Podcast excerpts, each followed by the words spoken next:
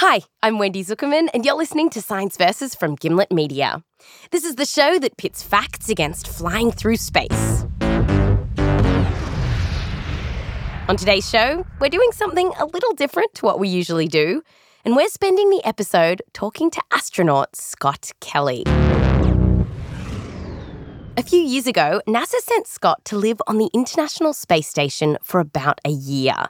That's the longest stretch ever for NASA. And his story captured the world's attention. Scott Kelly set an American record with his 340 day mission to the International Space Station. L'astronaute Scott Kelly prendra sa retraite le 1er avril. Rocket man Scott Kelly finally back on Earth this morning. The astronaut logging almost 144 million miles. Yes, Scott Kelly spent 340 days living in a metal container orbiting around Earth. And while he was up there, scientists analysed every last inch of him, from his bones to his muscles and even his DNA.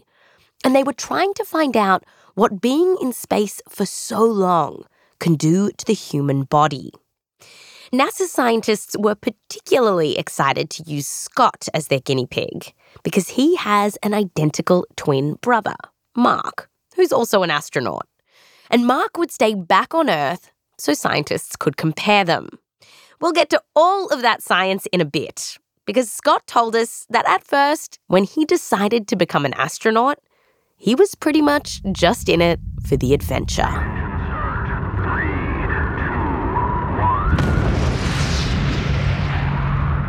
When the uh, solid rocket motors light, uh, 7 million pounds of thrust absolutely gets your attention. What's firing up your ass? It's 7 million. Wait, did you say firing up your ass? Yes. Are you allowed to say that? I guess you can say anything you want on a podcast.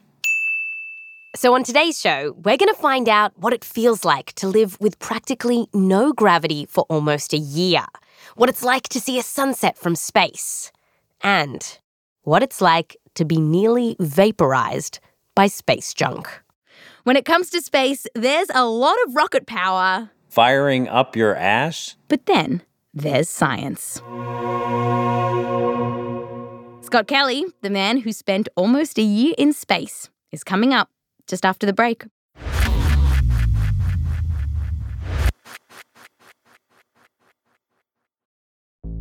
There's no better feeling than a personal win, and the State Farm Personal Price Plan can help you do just that. Talk to a State Farm agent today to learn how you can bundle and save with the Personal Price Plan. Like a good neighbor, State Farm is there. Prices are based on rating plans that vary by state. Coverage options are selected by the customer. Availability, amount of discounts and savings, and eligibility vary by state. This episode is brought to you by Essentia. A better you starts with better hydration. Essentia is on a mission to inspire people to do what matters most. Their proprietary ionization process transforms water from any source into ionized alkaline water, providing water that's 99.9% pure with a pH of 9.5 or higher. Essentia overachieving H2O, the number one ionized alkaline water. Shop now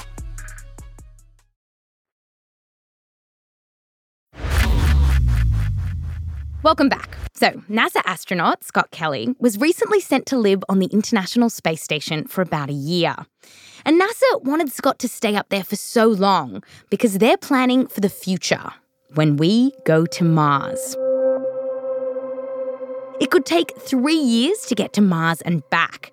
And before we go on that trip, scientists need to know what all that time in space could do to the human body. So that's what Scott was doing up there And he told us that when he was a kid, he would have never expected that NASA would pick him for this big, important mission. Because he and his twin brother were kind of bad students and pretty naughty kids. You know, we were uh, a little bit hyperactive, borderline troublemakers, I would say, around the neighborhood. You know, spent the first 13 years of my education basically looking out the window, wondering what was going on outside. Is there a time that you think about that's like really like emblematic of Scott Kelly as a kid? I can remember being in the fifth grade and having a uh, a spelling test, and one of the words was auditorium. I can remember looking out the window and seeing across the street the uh, junior high school in very big letters the word auditorium the, on the top of it. I, so there was one case where looking out the window for 13 straight years actually helped me. So he wasn't the best student. He barely squeaked into college. And it was there that he read a book, The Right Stuff, about space pilots. And just like that, he decided, I'm going to be an astronaut. Scott got really motivated. He became a Navy pilot, applied to NASA, and in 1996, he got the call and became a NASA astronaut. Scott told us about the first time that he rocketed up into space. You know that this is, you know, the most powerful thing you will ever be riding on in your life. You're happy that the thing doesn't blow up, and uh, eight and a half minutes, you're flying around the Earth at 25 times the speed of sound. And he has this really clear memory of what happened next.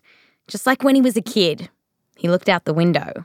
And I just saw something on the outside that I didn't even recognize what it was. And I turned to the commander of the flight, you know, what the hell is that? And he said, that's the sunrise. Eh, you know, and I knew right then and there I would never see as anything as beautiful as planet Earth again. What made it unrecognizable? How, how different does it look to the sunrise that like I, I saw this morning. In space, they're very, very colorful. I would say more brilliant in that you're not really looking at them through the filter of an atmosphere, but they're also over much quicker. Sunsets are over quickly in space because you're moving really fast. So, for example, on the International Space Station, it circles around the Earth 16 times a day. So you get 16 sunrises and 16 sunsets. And what is the most beautiful place that you can see from space? You know, the Bahamas is very spectacular from space. It's, uh, you know, expansive uh, blue water, not ever mistakable for anything else. And I would always like to take a first time space flyer and introduce them to the Bahamas from space because just to see the look on their faces and how you know, incredible it looks. Scott says that not all of the views were spectacular, like looking out of the window and seeing some cities covered in smog. You know, in certain areas, almost uh, always covered in pollution. Oh, you can see the pollution. In certain parts of the Earth, yeah. You're living on this space station that really demonstrates our capacity to do some incredible things if we put our minds to it. Yet, you know, there are a lot of things on Earth that aren't incredible. When NASA wanted to do something particularly incredible, Scott was interested. They wanted to send him into space for their longest mission ever. Funnily enough, Scott told us that NASA wasn't actually planning this mission. That was until the Russians said they were going to send someone to space for a year. And the Russians had actually already sent several people into space for that long. So the Americans were now going to step up. Cold War habits die hard. So, Scott was chosen, and he was honoured, sure, yada, yada, yada. But he says that in a lot of ways, space can kind of suck. Living in an enclosed environment where you can't leave, you can't go outside, there's no weather, there's no sun, no wind, no rain. Like, you know, when you go to sleep, you're at work. When you wake up, you're still at work. So you worry about like getting burned out, basically. And if something bad happens back home, Scott says this can be really tough. That's one of the things I uh, have always found to be the hardest part about being in space for a long time is that if something happens to your family, uh, you can't be with them. Uh, you're not coming home. Separating from the tower, marking less than 15 seconds, the engine's igniting. In 2015, Scott, along with Russian cosmonaut Mikhail Kornienko, was shot into space to spend a year on the International Space Station. Ramping up. And liftoff. A year in space starts now. And almost as soon as NASA marooned Scott in space, they were studying what was happening to his body. Scientists already knew that being in space could be brutal. You get bombarded with radiation nearly 10 times more than what we're exposed to on Earth, increasing your risk of cancer. But some of the most mysterious effects on the body come from something else living in near zero gravity. This can weaken your bones and your heart, and even make your muscles shrink. And when you think about it, for millions and millions of years, life on Earth has evolved to thrive in our gravity. Every process in our body, how we walk, how we pee, how we sleep, has evolved to work in gravity. So, what happens when you take it away? Well, Scott told us that at first, your body doesn't really know what to do. Like, think of your arms with no gravity to pull them down, they just kind of float. You know, the arm floating thing, I would fold my arms a lot in space. For me, my arms floating in front of me like Frankenstein were never, I don't know, it seems kind of awkward. And so I would always fold my arms over one another. And without much gravity, researchers think that a lot of the fluids in your body, like your blood, that would normally drain down, instead hangs around closer to your head. And Scott says this can make his head swell up. What What is the feeling? Stand on your head, and uh, that's the feeling. Like all the time until you adjust. Yeah. That feeling never goes completely away and is not comfortable. And when the fluid doesn't drain from your head, it can collect in weird places, potentially squishing your eyeballs out of shape. This might affect how you see. In fact, Scott's eyesight has become worse since living in space, and this is pretty common among astronauts. And the effect of this lack of gravity isn't just seen in humans. While on the space station, Scott was doing experiments in mice to see how these maestronauts handled themselves in space. You know, in a lot of ways, they look like us when we first get up there. We're, you know, rookie space flyers. You're, you know, you don't move around well. You look kind of sickly at first. Scott says that space mice look kind of goofy until they get used to that practically zero gravity. And then they start to adjust. And he says he can tell the difference when they do. You could really see that on their face? Uh, I wouldn't say you see it with their little mouse smiles, but um, just how they move around, they look like they're happier. Scott might have felt a certain kinship to these mice because he was a lab animal too. He gave blood samples, urine, and even took ultrasounds of his eyeballs while he was on the space station. And one of the big questions that scientists had was maybe a little bit odd. They wanted to know did space affect Scott's DNA? And here's where Scott's identical twin brother, Mark, comes in very handy. Mark stayed back on Earth as a kind of control. And because identical twins have pretty much identical DNA, NASA scientists compared the brothers' DNA before, during, and after Scott's mission. And some of the media got a bit carried away with the findings. They were born with the same DNA, but after one of them spent a year in space, things have changed. NASA says spending a year in space actually made astronaut Scott Kelly into a new man as he returned with different DNA. It was reported that Scott's DNA had changed so much that Scott was no longer identical to his twin. Yeah, somebody reported that 7% of my DNA had changed. So Scott's like, Does that mean it's like I am now closer to the rhesus monkey than I am to my brother Mark?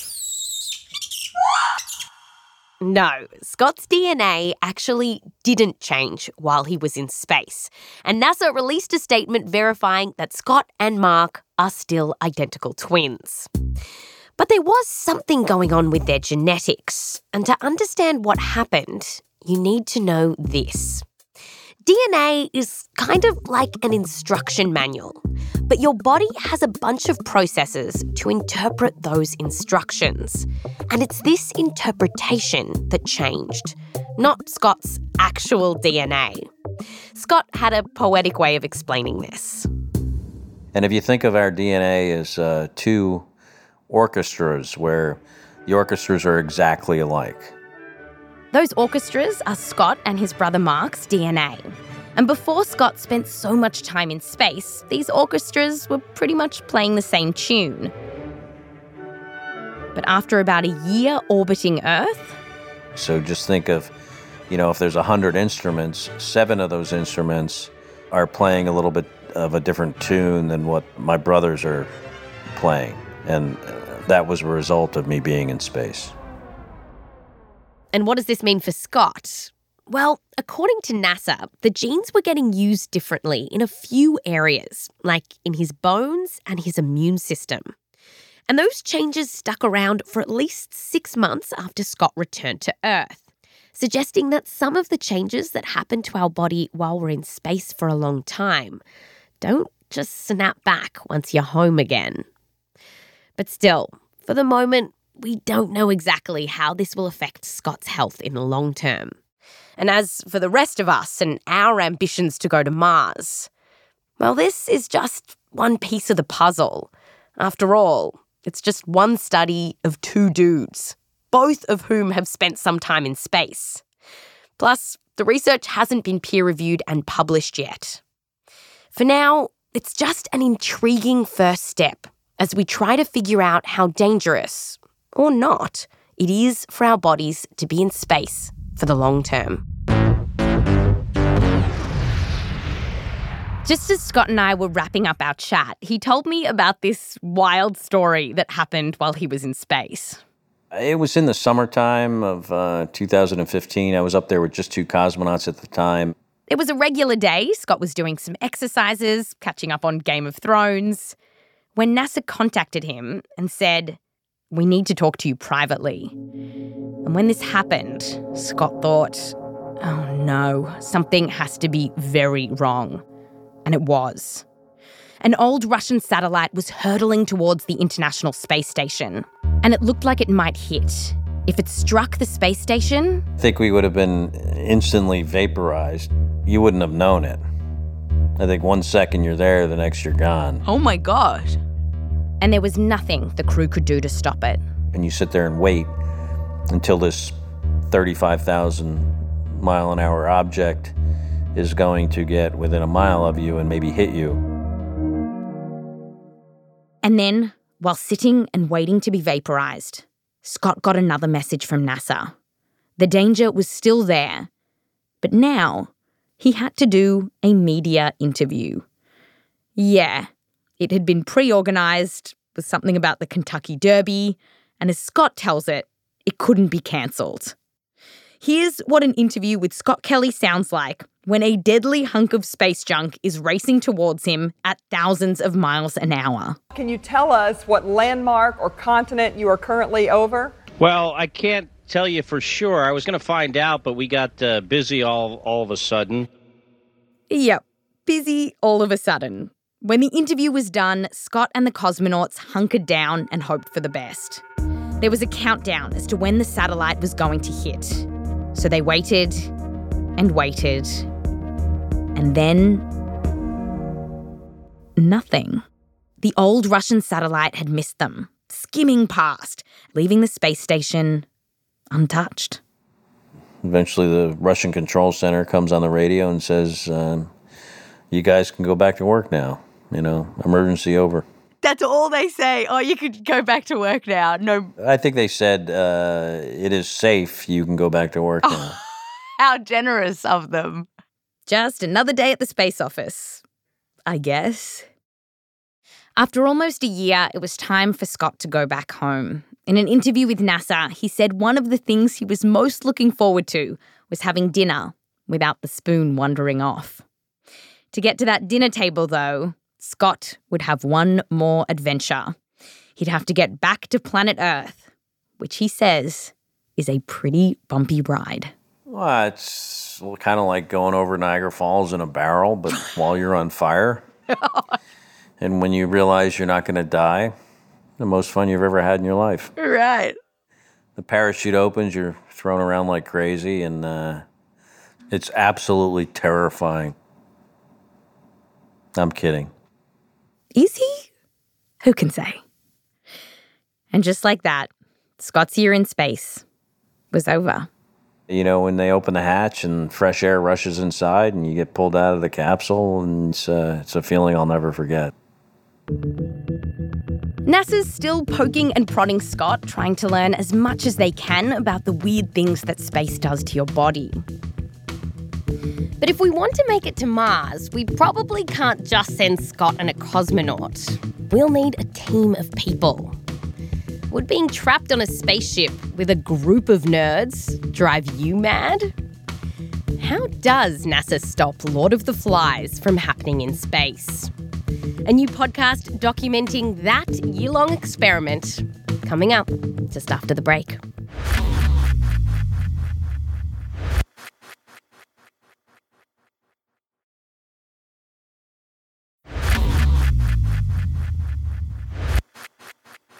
Welcome back. So, we've just spent a year in space with NASA astronaut and identical twin, Scott Kelly. But if we want to get to Mars, we'll probably need a whole team of people living together, pooing together, and importantly, not killing each other. So, how does NASA figure out if people can actually do this? Turns out there are these big, bizarre experiments going on. And Lynn Levy, science journalist and Gimlet producer, is kind of obsessed with them. So there are space simulations on Earth around you that you don't even know about on a daily basis. Like like right next door. Well, I don't know. It depends on where you are. So if, if you're in Utah, then there's one kind of right next door in the desert. Um, there's, really? Yeah, there's, there's a space simulation in Utah. Mm-hmm. There's a space simulation in Utah where people pretend they're living on Mars. Uh, there's one in Texas, and uh, there was one that was underwater where people go underwater, pretend to be in space. So tell me about one of these simulations called the what is it? The bed rest. Oh, the bed rest simulation is to me this is the most insane thing to sign up for. They put you in a bed and a six degree incline, so your feet are always a tiny bit higher than your head. And this is sort of the closest simulation of the effects of microgravity on the body. And people will stay in the bed for their studies can be very short, but they can also be months long. So, what, what's your favorite of all the simulations out there? Well, my favorite, of course, is the one closest to my heart, which is the one that I spent a year uh, profiling, which is in Hawaii. It's on a volcano. Lynn told us that in this simulation on a Hawaiian volcano, a crew of people live in a dome for a whole year, which is supposed to mimic how the first adventurers to Mars might live. And Lynn actually visited that simulation. She did it while making a podcast called The Habitat. So we're going to play a slice of the first episode. Here's Lynn. I'm standing on the side of a giant volcano in a remote part of Hawaii. It's cold. It's actually really cold. And all I can see is rock. And uh, the only thing I can see other than rock is this dome. This dome is the habitat. It's a life sized model of the thing astronauts could live in on Mars when we finally get there. It's white, it's about the size of a two car garage, and it is the site of a really crazy experiment. See, the first people on Mars will be further from home than any person has ever been before. They'll be on a totally desolate planet with only each other for company. And they'll be crammed together in a glorified pup tent. That mixture of isolation and confinement, of being stuck so far from Earth and so close to each other, what does that do to a person? That's what this dome and this experiment are designed to find out. The experiment is called HI-SEAS.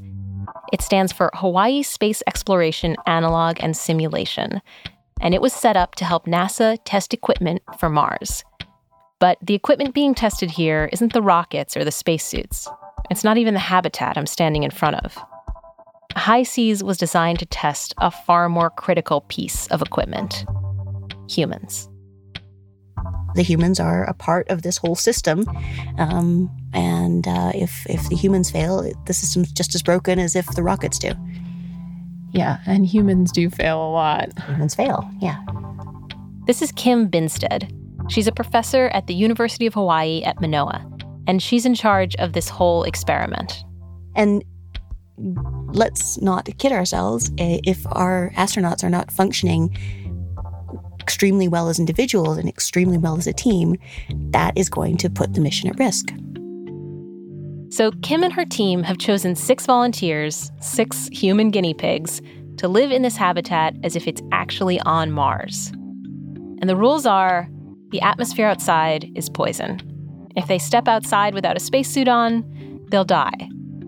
They're going to live like that in this little dome, cut off from their friends and families for one whole year. It's like the premise of a space age reality show. The true story of six strangers picked to live in a dome to find out what happens when people go to Mars.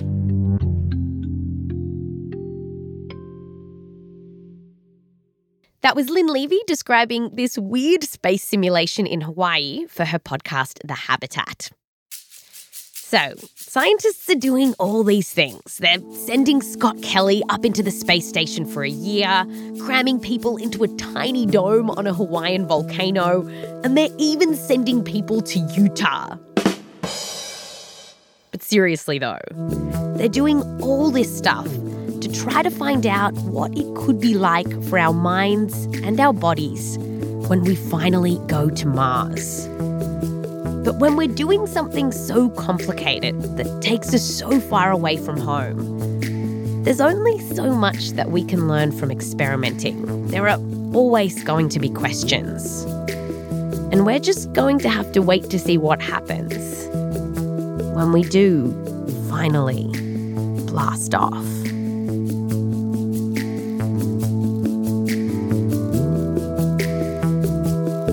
That's Science versus A Year in Space. Next week, we're taking a little break to do some reporting, but when we get back, we are going to meet some polar bears. Yes, some polar bears. And we'll find out are they really on the verge of extinction? I- have never seen a polar bear before. Ever? What a great day. This is going to be so much fun. This episode has been produced by Romilla Karnick, me, Wendy Zukerman, senior producer Kaitlyn Sawrey, with help from Rose Rimler and Shruti Ravindran. We're edited by Blythe Terrell, with additional help from Lynn Levy and Peter Bresnan. Fact checking by Michelle Harris, mix and sound design by Emma Munger, music written by Bobby Lord and Emma Munger. Recording help from Peter Bramhill. Extra thanks to Susan Bailey, Alan Hargens, Chris Mason, the Zukerman family, and Joseph Lavelle Wilson. And make sure that you subscribe to The Habitat. It's really wonderful. I'm Wendy Zukerman. Back to you next time.